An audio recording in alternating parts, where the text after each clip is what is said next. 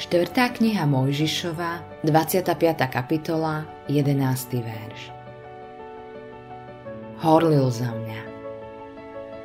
Je zvláštne, že svet pripúšťa horlivosť v každej oblasti, len nie v duchovnej. Svet uznáva a chápe emócie a zápal pre niečo, pokiaľ sa to netýka náboženstva. V takom prípade sa človek stáva podozrivou osobou.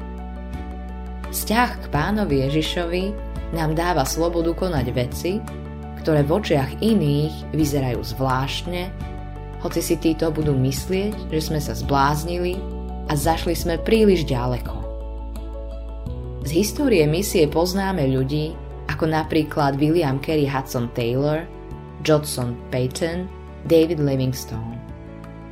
Všetkých z nich považovali ich súčasníci za bláznou pohodlie života nedokáže pochopiť a prijať skutočnú oddanosť k Pánu Bohu, pretavenú do praktického života a skutkov. Ak ale uvažujeme ďalej, kto je skutočne blázon? A predsa, keď vezmeme všetko do úvahy, kto je bláznom? Nie sú to práve tí samolúbi, do seba zahľadení a pohodlní ľudia, ktorí sú v konečnom dôsledku vyčerpaní a unavení pôžitkárstvom, pohodlím a samými sebou.